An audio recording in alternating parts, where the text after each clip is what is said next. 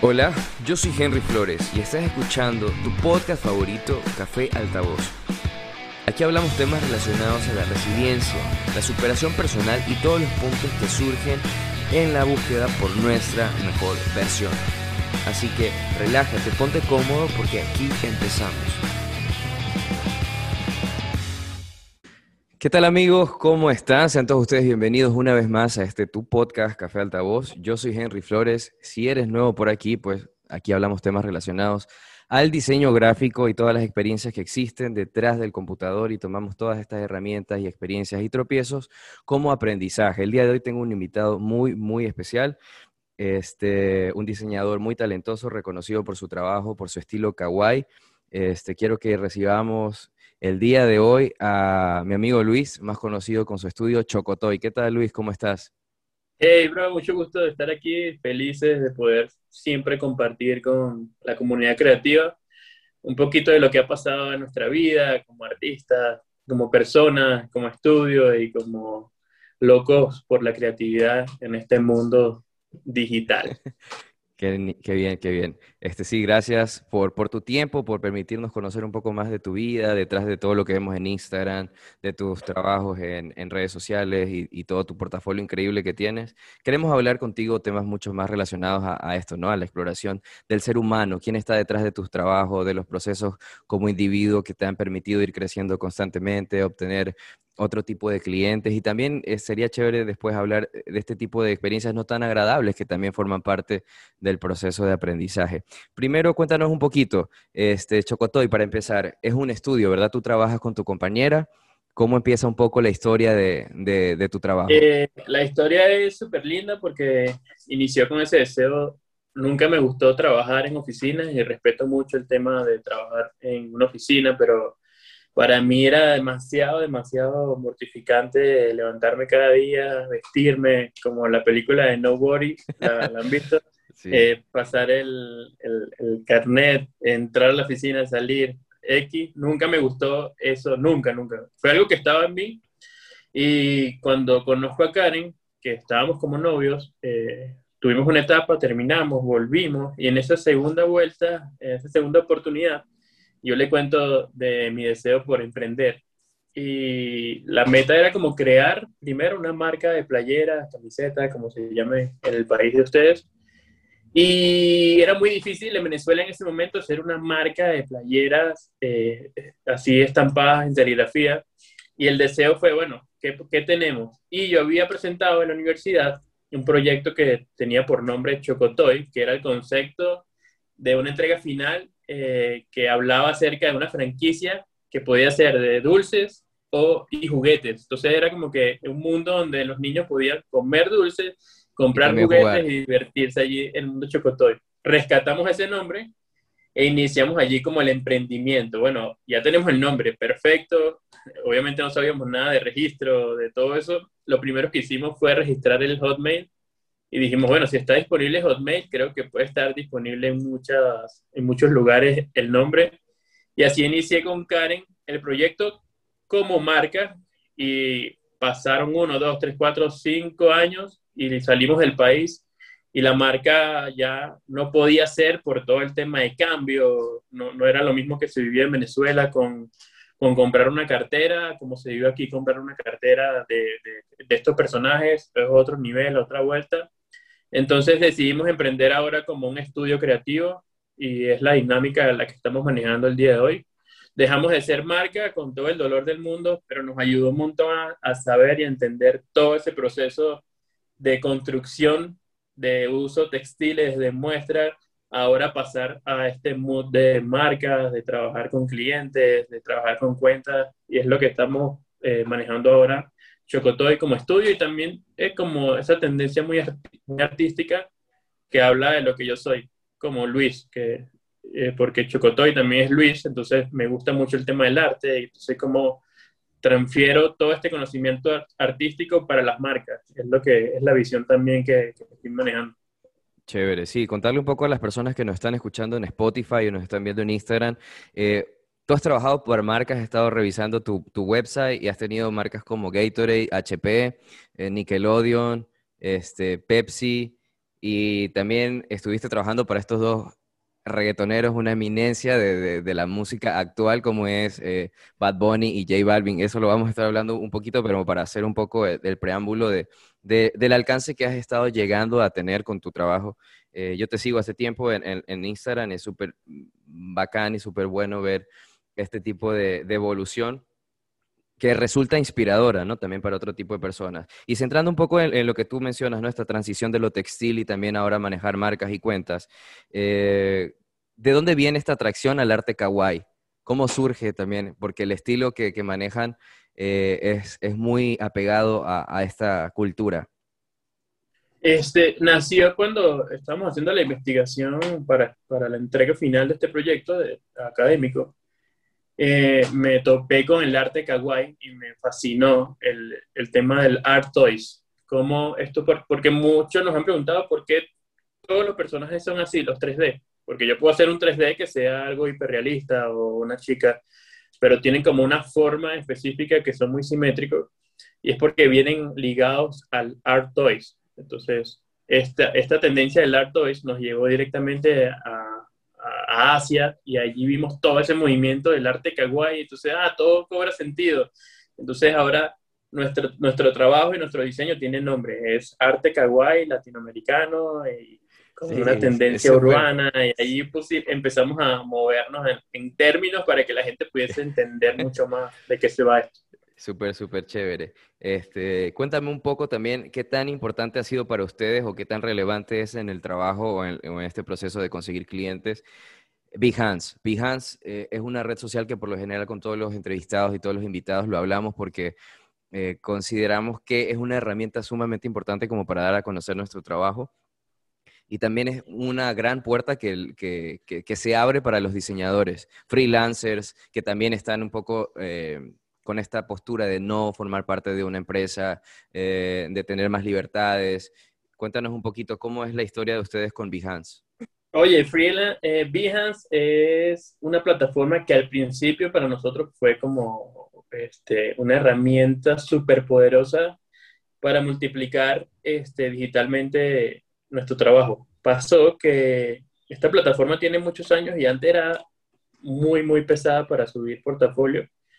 Pero yo recordé cuando ya teníamos todo este tema de Chocotoy, teníamos como un portafolio ya de 12 piezas, algo así, no recuerdo. Y recordé que tenía esta, tenía una cuenta allí en Behance y dije, bueno, vamos a subir esto a esta plataforma a ver qué pasa. Eh, creo que es una plataforma para exponer el trabajo, como existían Flick, existía Pinterest y otras plataformas súper viejas. Tumblr también se usaba. Ajá, este, DeviantArt, me acuerdo que había también. Y bueno, los, decidimos subirlo en Behance y resulta que a la semana ellos tienen esa opción como que te destacan tu proyecto.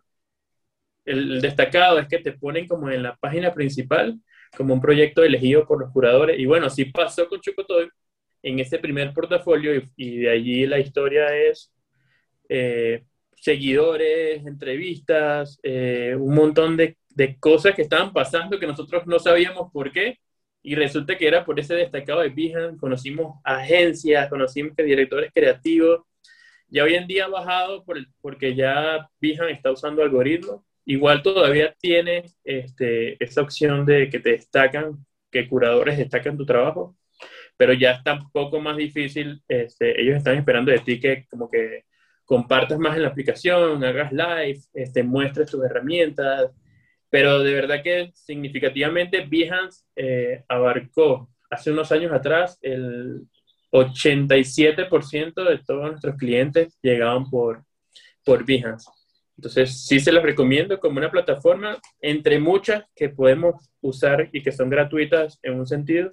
Creo que Behance es una opción maravillosa para proyectar tu trabajo. Y una cosa que, me, que decía en una charla hace tiempo que tuvimos en Behance es importante cuando tú presentas en este tipo de plataforma, cómo, tú, cómo a ti te gustan ver los proyectos. No solamente subir cinco fotos, sino que a ti los proyectos que, que te atraen, que tú le das clic, que ves, que le das like, cómo están presentados esos portafolios.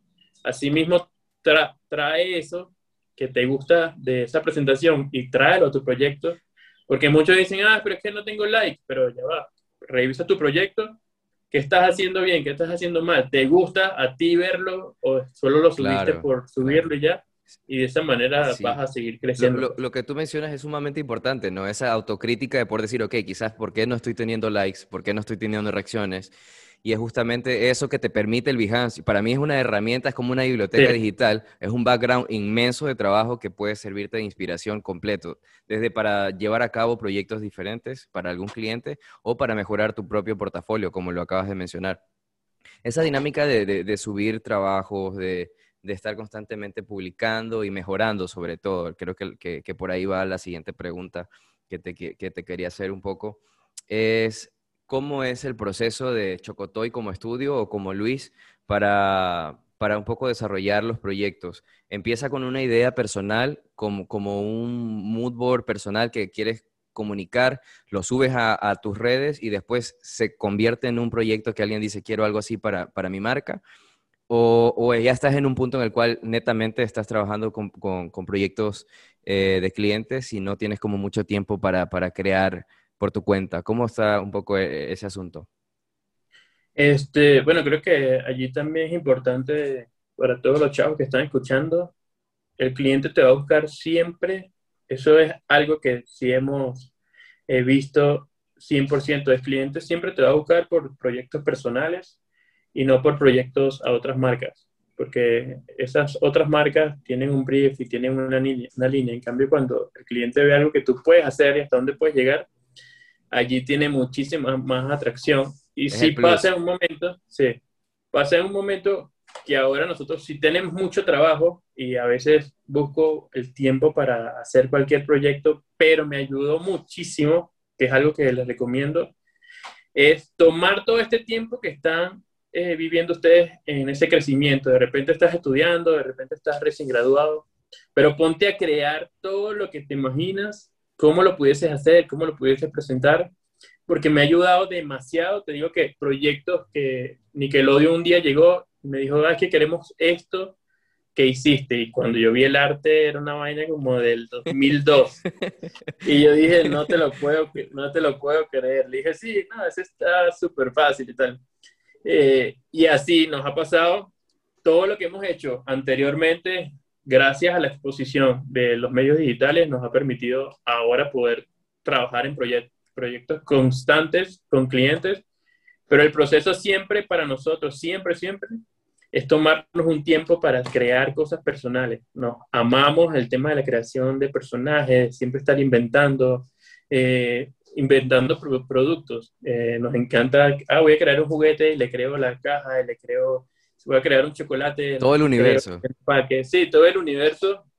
Y además que también te permite practicar. Cuando viene un cliente que me dice, ah, quiero algo como esto, ah, le digo, sí, listo, ¿en cuánto tiempo? Bueno, ¿cuánto tiempo tú necesitas? No, un mes, en dos días está listo, te lo mando. Qué genial todo lo que tú dices. Me encanta el, el proceso de, de, de, crear para nosotros, creo que de verdad que el hacer personajes y divertirnos en ellos ha sido la clave en todo este proceso para conseguir clientes. Coincido contigo muchísimo. Eh, la semana pasada estábamos hablando con Vicky González, una, diseñadora también muy talentosa de México, pero está radicada en Barcelona. Este, y ella me, decía justamente eso también, ¿no? Que, que a veces tomarte el tiempo y la libertad de poder crear para ti de cómo a ti te gustaría ver ese proyecto, cómo quieres ver el packaging, cómo quieres ver eh, la marca, cómo quedaría, eh, eh, todo el mood board que, que, gira en torno a esa idea, es lo que puede atraer que, los clientes vengan. En mi caso, yo soy súper fan de los fanzines. Soy ah. fancinero, sí, soy fancinero desde hace tiempo y me gusta esa exploración desde el fotocopiado a la serigrafía, al láser. Entonces, ese tipo de, experimentación y exploración me ha permitido también tener como que más conocimiento en la parte del print, como saber... me este, encanta el, tema del fanzine, pero ¿sabes que me cuesta demasiado? Poder elegir 5, 10 artes para eh, imprimirlo. Yo quiero siempre poder imprimir 120 artes en una, en una hoja de un libro y cuando vengo a ver el presupuesto ya y no hay proyecto de fanzine. Ya, lo se puede, claro, sí, sí entiendo. Y justamente hablando de esta parte editorial, en tu página web eh, vi que tienen bastantes, muchas publicaciones a nivel mundial en libros. ¿Cómo, cómo también es eh, la experiencia de tener ese tipo de publicaciones? Oye, eso sí es, ah, por ejemplo, a mí me encanta muchísimo ver cobrar vida el diseño. Y ya sabemos que un impreso cobras vida, tú puedes tocarlo, puedes tenerlo, vas, vienes. Eh, en internet de repente todo se cae y ya el internet no existe, pero el impreso es algo que siempre se va a mantener. Queda intacto, es tangible. Sí, es tangible. Y la primera vez que tuvimos la oportunidad de salir en un impreso, me acuerdo que era una editorial china y para nosotros es que nadie, nadie lo creía. Este, se lo enseñamos a la familia eh, y nosotros tampoco lo creíamos porque pensábamos que nos iban a robar los diseños. Pero el verlo, el verlo en impreso y ahorita como que uno de mis sueños es crear un libro de, contando toda nuestra historia, todo lo que hemos vivido, porque aunque no lo creas, cada arte tiene, ha tenido un proceso eh, y ese proceso ha llevado a otra cosa y es hermoso, me gustaría poder contar todo eso y hacer una recopilación de, de todo eso que ha pasado en estos casi 10 años de carrera. Y es como el impreso lo amo y creo que nunca debería morir. la, visión de cómo ves las cosas allí tangibles en papel me fascina. Sí, sí, justamente el diseño eh, puede puede ser atemporal, o sea, se convierte en algo atemporal una vez que queda plasmado en una hoja. Yo soy muy fan del, del libro, de, de, tener la hoja impresa, como tú dices, el Internet, de repente eh, cada vez existe más gente creando cosas, entonces es, es, algo constante que una semana a otra todo, todo el feed de, de diseño en alguien puede estar cambiando, ¿no? Entonces en el libro lo tienes como biblioteca y es como tu, tu, tu bagaje también como esa herramienta de, inspiración. y, además soy fan de comprar libros de diseño. Este, mi esposa no entiende cómo alguien puede gastar, mi esposa no entiende cómo alguien puede gastar este, 100 dólares en un libro 50 o 30. No, es que es hermoso. Si uno la pasta y te, te enamoras de la tipografía y de la pasta. Sí, no, no. Es que uno como diseñador está loco en todos los sentidos porque ve cosas que, que nadie ve. De repente puedes comprar un libro solamente porque es bello, es algo que está bello. Exacto, hecho de manera eh, hermosa. Sí.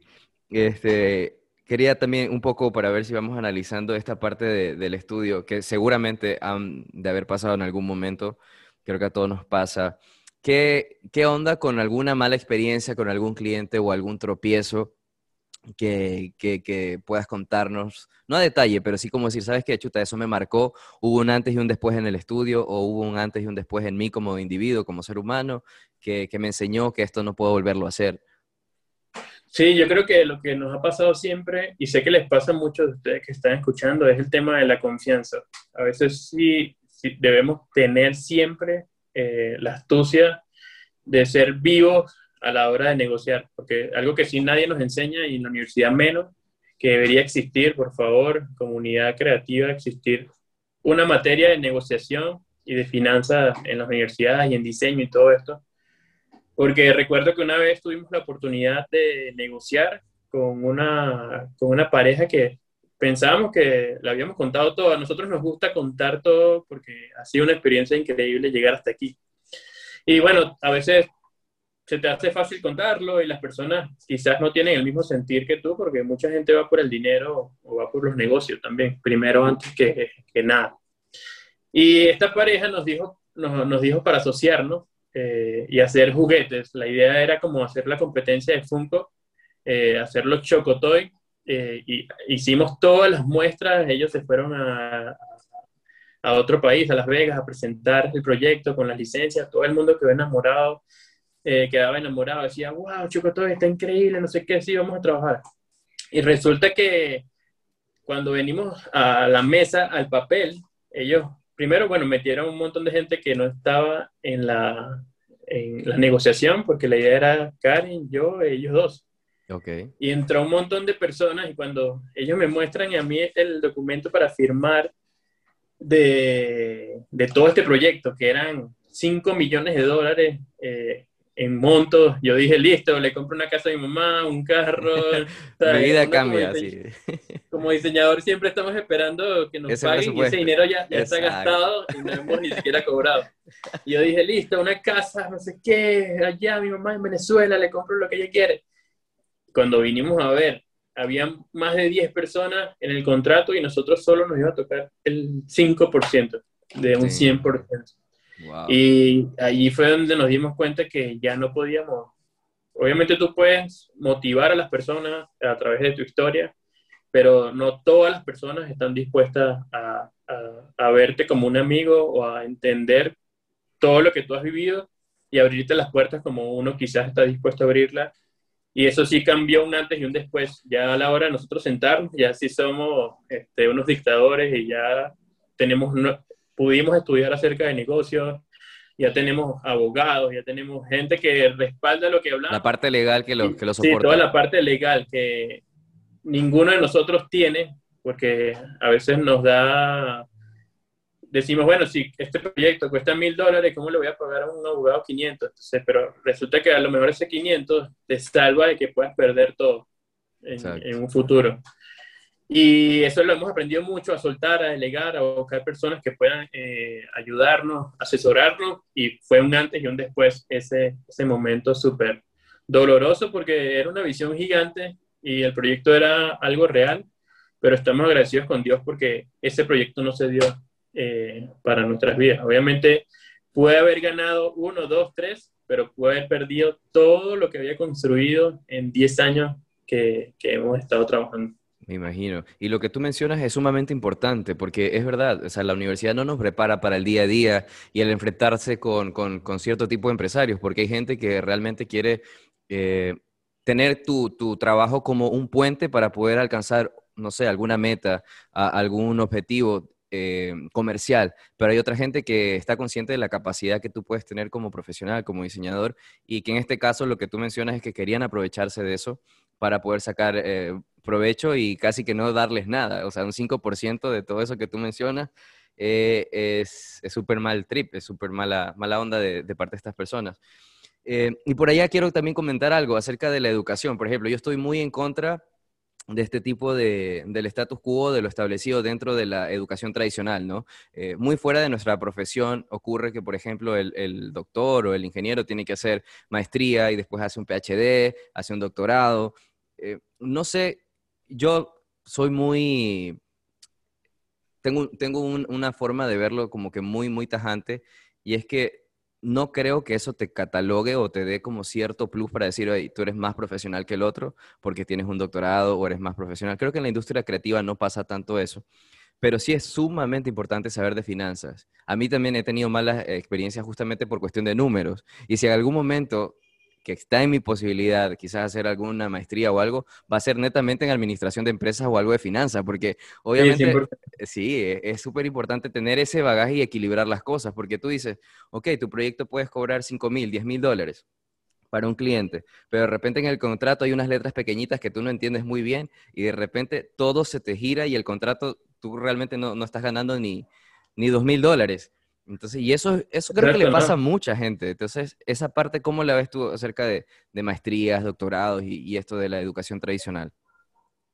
Bueno, también eh, estoy muy en contra del status quo, pero sí es importante eh, aprender de, de, muchas cosas. Obviamente no vas a poder ser especialista en todo, pero sí poder entender el lenguaje de las cosas saber cuando te hablen de un contrato, de, los términos, conocer un poco esos términos, preguntar antes de ir a firmar o antes de firmar nada, asesorarte con un abogado.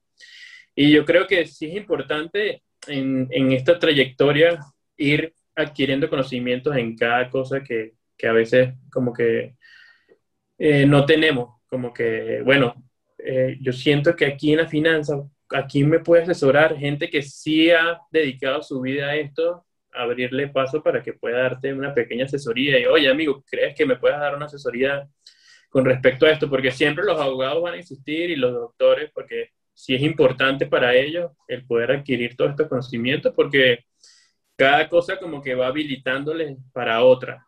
Al, al contrario de los creativos que aprendemos más términos de software o es más inspiracional nuestra carrera. Creo que este, estas otras carreras de leyes y de economía, si es necesario para ellos, ya tiene, porque siento que es como una fórmula.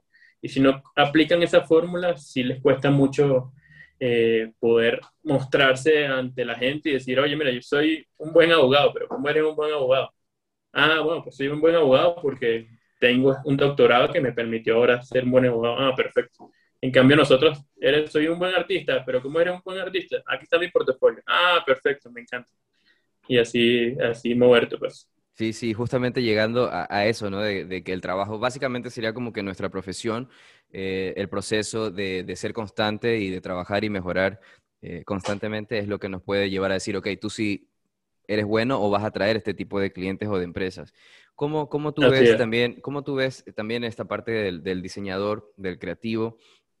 Eh, ¿Eres el diseñador que cree que, que, la libertad es fundamental para trabajar? ¿O si eres disciplinado en cuestión de tener un cronograma, es decir, no, trabajo de tal hora a tal hora, eh, me tomo un break a esta hora? ¿Eres muy puntual en esas cosas o, o, no? no, yo creo que somos como el video que has visto que trabajé por cinco minutos, es hora de tomar un descanso de tres horas. y Salvador Dalí decía que, que cada vez que uno está ocupado, sobra el tiempo eh, cada vez que uno tiene un proyecto que está ahí en la mesa, bueno, que vamos para allá, vamos para acá, oye, ¿me puedes acompañar allá? Este, voy a limpiar la casa, voy a limpiar la computadora. Y creo que es un poco eso de, aislarse a lo que tienes que hacer y como que tu mente necesita ese espacio y decir, oye, va, sí, sí lo puedes trabajar de lunes a viernes, pero resulta que yo quiero trabajar el jueves en la noche para entregarlo el viernes. Y eso también está mal. Pero creo que el ser humano como que en momentos más difíciles se, se, adapta mucho más rápido y eres a veces mucho más creativo, mucho más eh, eficaz, mucho más responsable. Pero sí hemos tratado en toda la pandemia eh, de reorganizar nuestro modo de trabajar. Entonces, ahora me gusta mucho usar post-its. Aquí puedes ver un poquito la pared por, por meses uso post-its de las cosas que hay que entregar. Entonces me permite, obviamente no tengo, no uso un horario porque de repente una noche me puedo quedar hasta las 4 de la mañana terminando un proyecto y el día siguiente me levanto tarde y digo, ah, bueno, hoy no voy a hacer nada, hoy voy a tomarme dos cafés y voy a hablar con Karen todo el día. Pero creo que nos, nos encanta mucho el tema de la libertad, porque así hemos trabajado por todo este tiempo. Eh, obviamente no les recomiendo que lo, lo hagan de esta forma, hay quienes son disciplinados en el horario, eh, les encanta un tema de, ser prácticos en ese sentido, pero nosotros en todo este tiempo hemos aprendido a trabajar rápido, ha aprendido a trabajar bien y eso nos ha ayudado a, reducir tiempo y a mover mucho el calendario, ¿no? No nos quedamos, no nos casamos con que este, tengo que trabajar hoy a las 4, a las 5 tomamos un descanso, no, para nosotros es más un tema artístico de estar tranquilo, de fluir, y así ha resultado hasta el día de hoy. O sea, vinculas mucho el estado de ánimo de, tu mood personal como al momento de trabajar. O sea, debes estar súper relax. Exacto, 100%. Y me pasa que cuando viajamos, nos vamos de viaje, oye, me cuesta volver, necesito mínimo una semana. Entonces ve a los clientes escribiéndome, ta, lunes, martes, miércoles, yo, Dios mío, ya que, me, ya que se me quite esto, este mood de viaje para ponerme a trabajar. Sí, te lo preguntaba justamente porque siempre, siempre lo comento con, los, colegas, con los panas que invito aquí al podcast. Yo soy todo lo contrario. Yo, yo sí soy como un viejito, yo tengo una agenda cronometrada con el tiempo. No, no me permito porque quizás cuando yo estudiaba, siempre lo digo, cuando estudiaba sí era mucho más de la libertad, ¿no? Y decir, me lo tomo, tengo que entregar esto el viernes, pero no, trabajo el jueves, como tú decías. Pero, pero, pero llegó un punto que sí me descontrolé completamente y perdí el hilo y dije, no, ¿sabes, ¿sabes qué? Claro justamente tú dices, quizás no lo recomiendas, pero chévere que ustedes lo pueden manejar de esa forma y que les está funcionando súper, súper bien. Pero igual, ya, sabes que 100% es precio de cliente, rapidez. Eh, exacto, exacto. Ahí ya tú sabes cómo es eso. exacto, ahí tú dijiste algo muy importante. Hay clientes que te dicen quiere algo súper rápido y, y, obviamente tú ya estás comprometido a que el presupuesto va a tener un costo distinto, ¿no? Porque le estás dando como ese plus o, ese valor agregado a tu trabajo y decir, ok, tú me estás pidiendo inmediatez, entonces, ok, me voy a comprometer contigo, pero te puede costar tanto. Este, ahora quisiera hablar, cuéntame un poco cómo fue la experiencia de trabajar para Bad Bunny y J Balvin en Oasis. ¿Cómo llega esto? O sea, ¿cómo, cómo surge? Oye, esto fue algo increíble en el, sentido de la exposición. Fue, sí, fue algo un antes y un después en nuestra carrera. Eh, eso pasó en el 2019, se publicó. En el 2018 tuvimos el primer acercamiento con Milman, que es el director creativo que trabaja con Balvin. Y él nos, nos llamó, nos hablamos, ¿cómo estás? Hey, Choco, me encanta tu trabajo. Eh, yo trabajo con Joseito, le, le dice Joseito, eh, Balvin, oye, queremos hacer algo con ustedes, pero todavía no tengo ninguna línea. Espero comunicarme contigo pronto. Eso fue como en septiembre del 2018. Y en marzo del 2019 ya me estaba llamando para decirme que tenían un proyecto, bueno, que obviamente no podía contar nada, que el proyecto se llamaba Oasis, era el disco de J Balvin, porque el disco realmente es de J Balvin, con Bad Bunny. Y bueno, yo soy venezolano y como venezolano vengo de, del calor y del Caribe y para mí el reggaetón era un, fue, fue un biberón. Eh, todo el día escuchaba reggaetón, todos los días. Yo soy demasiado de música.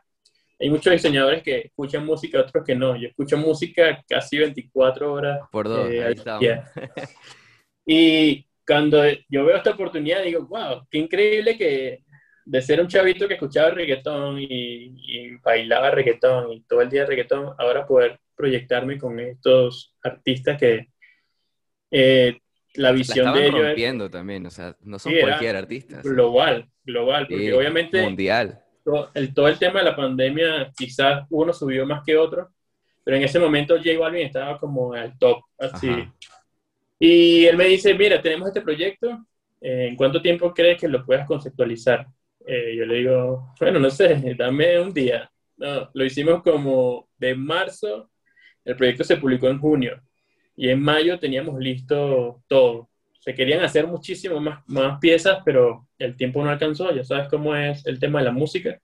Claro. Y porque se tenía que publicar en junio a las 12 de la noche, una fecha, ta, ta, ta. La idea del disco no, no era solo quedarse en el disco. Bueno, se hizo todo el tema de la producción para MTV, Sí, lo de vi, las genial. botacas, y se hizo, se iban a hacer por cada canción un video animado. Pero bueno, todo eso no dio tiempo, la, la, la industria se mueve demasiado rápido y bueno, se subió a la portada, la subimos y ahí es- la historia se cuenta por sí sola. Tuvimos más de 3.000 seguidores en 24 horas. 3.000 seguidores en 24 horas. 3.000 seguidores en 24 horas. En un día. Instagram. Me Genial. escribió desde la Madre Teresa de Calcuta hasta el presidente de por allá preguntándome que cuánto cobraba por una portada como esa.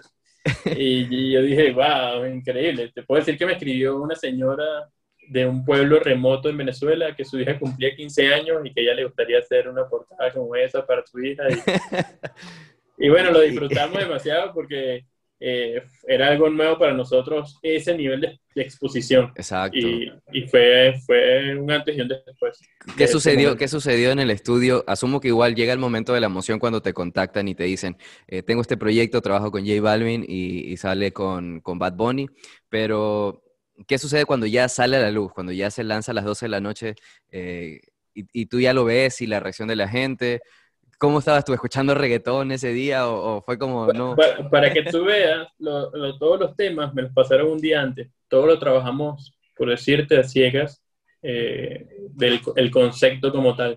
Ya, Y una vez que escuchamos las canciones, porque el día siguiente fueron 500 entrevistas que nos hicieron también, entonces nos preguntaban cuál era, cuál era tu canción favorita. Y yo tú no te la sabías. tiempo claro, sabía. Y yo buscando la lista así en la computadora, ah, no, esta, esta me encanta. Pero nada, emocionado, porque ya sabes que al principio cuando te escriben al correo, es un proceso como de, es el primer impacto de un proyecto. Entonces tú ves y dices, wow, me llegó este proyecto, qué divertido. Después viene todo el proceso de la realidad, de hablar con el cliente, y después viene el más divertido de todos, que es cuando te pagan, y tú dices, ah, el proyecto sí va a existir. Y puede pasar que si te, te paguen y el proyecto se cancele oh, sí. también. Entonces nosotros siempre tratamos de esperar hasta que se publica para poder terminar de disfrutarlo y decir, oye, qué felicidad esto. Y con Karen, bueno, súper feliz porque ella conoce mi trayectoria por el en el amor por el reggaetón. Por el reggaetón. Sí, entonces está súper contenta y sí, fue netamente algo, un antes y un después en nuestra No. carrera. Qué chévere, sí, la verdad que, que yo te sigo hace tiempo en Instagram y cuando vi eso yo dije, wow, o sea, este brother ya la está rompiendo, pero ya en estas ligas ya, porque todos también, eh, o sea, yo sí tuve un recelo al principio con el reggaetón, yo vengo más de la onda rocker, punk, skateboarding, entonces tú sabes que al principio era como un poco, no, el reggaetón no es tan chido, no es tan cool, no es tan bacán. Ahora sí, ahora el reggaetón lo tripeo súper bien, o sea, me encanta eh, escucharlo, tripearlo, con panas y toda la onda. No, pero para que tú veas, mira, yo fui hip hop, usaba así bandanas en la cabeza. Después fui punk, cuando estaba en el colegio fui punketo, pero ese punketo como que... Happy punk. habían como diferentes modos de punketo, había los que peleaban con cadenas, yo era como más residencial, eh, escuchaba, sí escuchaba a mi Colin, escuchaba NoFX, pero no, algo tan, tan underground, pues. este, y después dejo todo eso y, me pasó al reggaetón, pues. Entonces conozco mucho, tengo como toda esa escultura de lo que se pudo vivir en Latinoamérica. Claro, de, sí. De, de estos moods de punk, rock, reggaetón. el reggaetón, el tema del hip hop que está muy pegado con MTV. Eh, todas esas influencias para mí ah, me han servido para trabajar hoy en día. Sí, genial. La verdad que, que muy chévere eso. Hice skateboard, hice skateboard también, que saltaba me, costó demasiado. Eso Oli, mal hecho. no, tú dices, ¿cómo hacen esos niñitos que súper patrocinados y tal? Mi sueño era como ser skateboard profesional, pero no llevaba vida. no, sí, en algún momento yo dije, quizás voy a ser un rockstar con la banda de punk, pero tú sabes que las bandas de punk no pasan más del barrio. no, pero te, te, cuento que sí, en mi época de punk sí llegué a tocar, abrirle conciertos, no sé si escuchaste alguna vez Dos Minutos de Argentina. Este, sí, abrimos a dos minutos Argentina, también al último que cierre de España. Entonces sí llegamos a un punto en el cual ya tocamos en conciertos mucho más grandes con bandas eh, también internacionales. Lo que pasa es que siento que la vida del músico es demasiado como dolorosa, ¿no? Por el tema de que demasiado fracaso. Por eso yo creo que es como una recompensa a estos artistas que vienen de la nada, de la nada en el sentido de que no tuvieron nada económicamente, solo el deseo de hacer algo, a posicionarse con, miles de miles de millones de dólares ahora. Pero gente que, le, que tuvo que comer allí nada, este, pasar de toque en toque en toque en toque, toque quizás gratis, quizás... Y, ahora puede ver todo eso, ese esfuerzo, poder traerlo a, a esta nueva etapa de su vida. Sí, Es increíble ese tema artístico.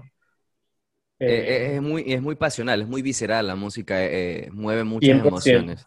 Sí, muchas emociones. Te quería preguntar también acerca de un trabajo que yo vi en, tu portafolio, es acerca de, tienes unas animaciones e ilustraciones de Jesús o de Dios. ¿Eso fue para un cliente o eso es un trabajo personal tuyo? ¿Qué relación hay contigo y, esta parte espiritual? Oye, este, fue un trabajo personal de nosotros. Nosotros somos creyentes. Lo que pasa es que toda esta terminología se ha tergiversado demasiado y la gente eh, le hace más cool creer en el universo que creer en Dios, porque todo lo que se ha vendido de Dios no es cool, porque de repente la, la vecina que cree en Dios se comporta peor que cualquier otra persona que no cree en Dios. Entonces, para nosotros, Dios ha venido a hacer todo esto que hemos estado haciendo hasta el día de hoy. Entonces, si alguien está escuchando y dice, pero ¿qué es esa porquería de Dios? Bueno, Dios es esto que estamos haciendo. No es eh, un símbolo, no es una imagen, no es este, algo que solamente se vive de la boca para afuera, sino que es lo que, porque es evidente en mi vida el tema de antes no creía y ahora creo, y mira todo lo que he logrado con esto de creer. Entonces, parte de esto y hacerlo divertido fue crear a Jesús eh, de modo kawaii y venderlo. Y eso también fue súper, súper eh, emocionante porque cuando lo subimos, bueno, nos escribió un montón de gente pidiéndonos los, los stickers y nos dimos cuenta que sí se puede mostrar a Dios de una manera también divertida, cuchi, genial y que la gente pueda apreciarlo de esta manera. Eh, para nosotros fue súper emocionante. Pues. Entonces, sí. nuestra vida espiritual se ha regido por el tema de creer en Dios y en todo lo que Él ha hecho en nuestras vidas durante todo este tiempo. Y parte fundamental de eso ha sido la vida de Jesús. ¿Quién fue Él? ¿Cómo se comportaba? ¿Cuáles eran sus palabras, sus enseñanzas? No es de la visión antigua y ese contexto que Él vivió, que fue necesario y tanto que dividió la historia, sino cómo Él se ha ido adaptando a través de los tiempos y cómo puede adaptarse hasta este tiempo tanto que podemos llevarlo a un diseño. Entonces, así ha sido ese proceso. Justamente, justamente te lo quería, te lo quería, te lo quería preguntar, porque también hubo un cambio en mi vida hace algunos años en el cual comencé a entender de que, de que me focalicé más y que mi trabajo se convertía en eso y obviamente yo también creo en Dios. Por eso quise tocar este, este tema, me, me, llamó mucho la atención tu ilustración y dije, ¿qué habrá pasado? ¿Fue un cliente, fue trabajo personal, pero en buena hora que me dices que fue trabajo de ustedes? Y es chévere. Y sabes que me acuerdo que tú dices que tu trabajo es Dios y que todo el proceso de, de, de esto que estás haciendo para ti significa Dios. Hay un documental, no sé si lo has visto, que se llama Beautiful Losers, eh, de unos ilustradores en, Norteamérica, ¿no? Que tuvieron como un boom en los 80, 90, y hay uno de estos ilustradores que, que él dice que su trabajo es eso, ¿no? Hablar de Dios. Y él cree mucho en Dios, es muy, es muy, muy creyente de esto y que sus trazos, sus colores, él dice que es una representación, una manifestación de Dios, no como todo el mundo lo conoce, no como, como, como te enseñan desde pequeño en, en la iglesia o en, o en, la Biblia como tal, sino también una, una manifestación como individuo en la tierra. Entonces me parece súper súper genial lo que, lo que tú dices. También comparto esto de, de, creer en Dios. Yo antes no creía, también hubieron muchos cambios en mi vida que, que, me, que me llevaron a, a creer en eso y también creo que eso te ayuda a atraer a otro tipo de personas también en tu vida. O sea, te empiezas a rodear de personas que tú entiendes que tienen una luz y un color distinto, entonces eso es súper, súper, súper bacán. Este, Luis Chocotoy, estamos llegando casi a la parte final, no sé si quieras algo que contarnos a oh. todos, algo más que, que acotar antes de, de despedirnos. Oye, nada, muchísimas gracias por esta entrevista. Creo que siempre hablar es bueno para todos y escuchar, creo que la voz es el futuro y muchos están escuchando y escucharán esto y bueno, la palabra es crean y sigan creyendo y sigan creando. Este, que ustedes puedan cada día creer en lo que están haciendo, eh, poder tener esa visión crítica de saber si lo están haciendo bien o lo están haciendo mal. Solo ustedes pueden decidirlo y pueden verlo y pueden cambiarlo y transformarlo. Este, nuestra visión ha sido toda la vida ser constantes. Eh, la constancia como decía en la película de, McDonald's, eh, la constancia supera todo, todo, todo, el talento, los dones. Hay gente que es muy talentosa pero no hace nada, hay gente que tiene dinero pero no hace nada. Y si tú ves eh, que, que, estás eh, proyectado en algo que quieres, eh, todos los días pon fe en eso, que sí se va a lograr. Escuchaba una frase que me encantaba cuando empezamos con esto de Chocotoy, no hay nada más gratificante que llegar cansado los viernes saber, sabiendo que estás una semana más cerca de lograr eso que quieres lograr. Y por último, esta frase que hemos aprendido en toda esta temporada es, cuando vayas a emprender algo o vayas a hacer algo, todo el mundo te va a decir que no lo haga. ¿Cómo vas a hacer? Mira, estamos en pandemia, eso no se puede hacer. Este, estás loco, no te, no te metas en ese problema. Cuando no te detengan y vean que lo estás haciendo, te van a empezar a decir, cómo lo tienes que hacer. Oye, ¿por qué no le pones este color? Oye, vi que estás haciendo esto, ¿por qué mejor no haces esto y no sé qué? Y cuando te vean que no te detuvieron en todo este proceso y vieron que lo estás logrando, te van a decir que siempre estuvieron contigo. Entonces, prepárate, eh, sea apasionado 100% en lo que haces. Creo que la pasión también determina eh, o diferencia demasiado, a los artistas eh, y te va a llevar mucho más adelante. siempre digo que quedarse trabajando en vez de ir al a, ocio te va a permitir estar cinco ilustraciones más adelante que el que viene detrás de ti. Entonces, sigue confiando, sigue, creyendo, sigue creyendo y creando. Y nada, Dios respalda a los valientes. Eh, sé valiente en toda esta temporada, quizás es duro, quizás perdiste un familiar, pero si estás vivo es porque aún tienes cosas por hacer. Y por agradecer también y por agradecer. Creo que el agradecimiento es una herramienta de crecimiento. Exacto. Oye, hermano, hermanito, qué bacán conversar contigo, te lo juro que lo he disfrutado full. Este, y sí, ha sido, creo que va a ser muy, muy, muy valedero para todas las personas que nos estén escuchando y que nos van a escuchar ahora en Spotify. De nuevo, mil gracias por tu tiempo, qué bacán conocerte un poco más de ese lado humano, no solo la parte de tu trabajo. Este, y bueno, a las personas que nos están escuchando, mil gracias por permitirme estar otro martes junto a ustedes. Cualquier actividad que estén haciendo, conduciendo, haciendo deporte, gracias por permitirme estar ahí. Les envío un fuerte abrazo, como dijo aquí Luis, eh, la constancia, la pasión, el trabajo es algo que nos va a determinar en, el, en, el, en, el, mañana y si ustedes que son diseñadores gráficos o cualquier persona que trabaja en el mundo creativo, eh, eso, ¿no? Ser constante, apasionado y dedicado nos va a hacer que podamos tener una gran diferencia, no quizás en comparación con alguien más, sino con, con, la comparación a nuestra versión anterior. Ser mejor nosotros cada día es algo que nos va a ayudar muchísimo. Así que les envío un abrazo, que tengan súper, súper buena semana y nos vemos en el próximo episodio. Café Altavoz es un diálogo profundo que refleja la exploración consciente de nuestro ser. Yo soy Henry Flores diseñador gráfico, y creo fielmente que nuestros pensamientos influyen en nuestro trabajo profesional. Caídas, tropiezos, historias, experiencias contadas en un micrófono. Bienvenido a tu podcast, Café Altavoz.